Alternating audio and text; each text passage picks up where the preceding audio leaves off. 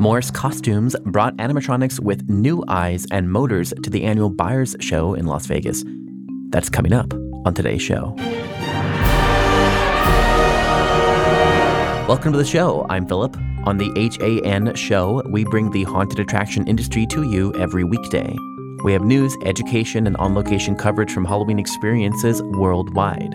Whether you're a professional or an enthusiast, each episode helps you better prepare for Halloween. Outside this podcast, we have videos, education, and a free weekly industry newsletter.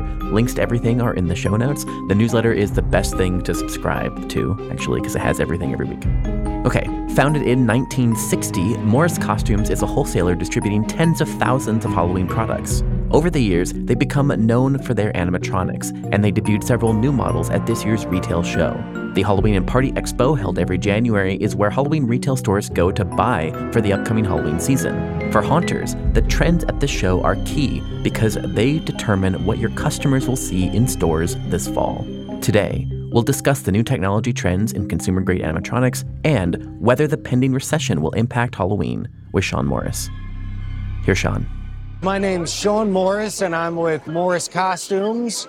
And we are a wholesale distributor of a lot of items, but Halloween animatronics are our main display, at least here at this show. What are you excited about this year? So, we have just come out with quite a large line of what we feel are some of the hottest new and moving animated pieces on the market. We've brought several out that are just at some amazing prices and quite a few of them with some new servo motors that have multiple movements as far as the head that just brings an uber realism to them. Is that what you think sets it apart? Is extra motors in the head, basically? Yeah, I think we just have some just standout pieces from that standpoint. Yeah. Okay. Do you have any specifics? Specific um, ones? Some of the top ones we're excited about is our new Carnival Barker, which is right here in the middle of our booth our new servo witch, which is up there. We've also got what's called the Inferno Scarecrow, which just has a very violent arm movement, which is sure to scare everybody. Tell me about the Carnival Barker. That one seems very advanced. It is. It has the new servo motor in the head, which makes him actually do three or four full movements yeah. out of it.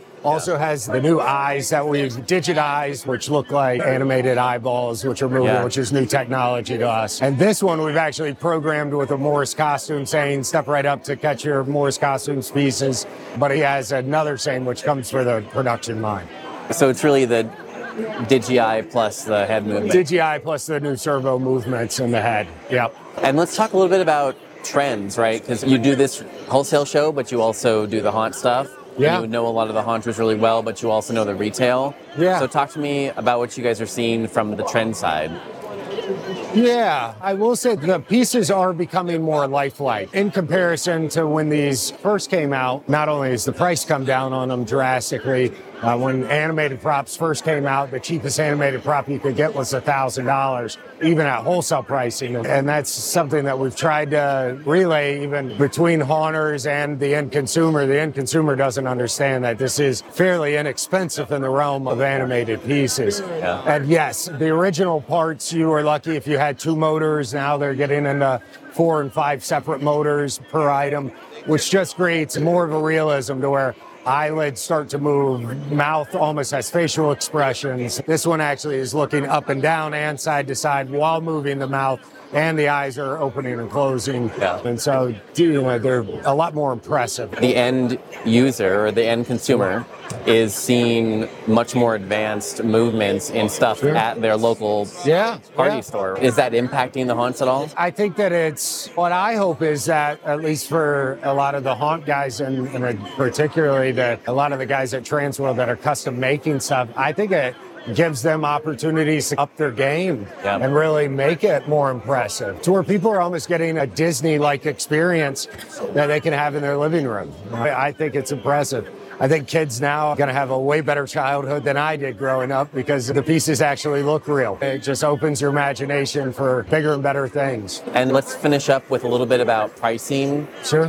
There's a lot of concern right now with all of Halloween, right? Because Halloween is a discretional thing. A lot of the end consumers purchase Halloween with disposable income and discretionary income. And so there's a lot of talk about recessions and prices and inflation and all that kind of stuff.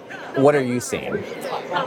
We're very optimistic and bullish on this year. We feel that we're on the back end of the recession portion. One of the things is, at least in the Halloween industry, is Halloween over the years has trended to be basically recession proof. I think that there's a lot of things that, that come about in Halloween. One, people are spending the money on themselves. Yep. Uh, it's not like for Christmas to where they have to go out and buy something for others. And also, it's a great escape for people. So even if the economy was to get worse, people then get to set their all the bad, the negativity aside. It's one night where they can they're let their imagination go wild. They can be somebody that they're not. It gives them a reason to go out and have a good time. So it's escapism. Escapism, yeah. yeah. While they may trend down necessarily on the dollar amount that they're spending across the board, even then, uh, we've not seen that as a trend over the last 60 years that we've been doing this as a company. So I, that doesn't concern me. But I really feel like we're on the back end of this as an economy. It's January, yeah. but it's been strong so far for you all. So far, we've done great at the show, and I've already reprinted orders twice, which we weren't expecting. And at least, at least from our standpoint, I don't see that.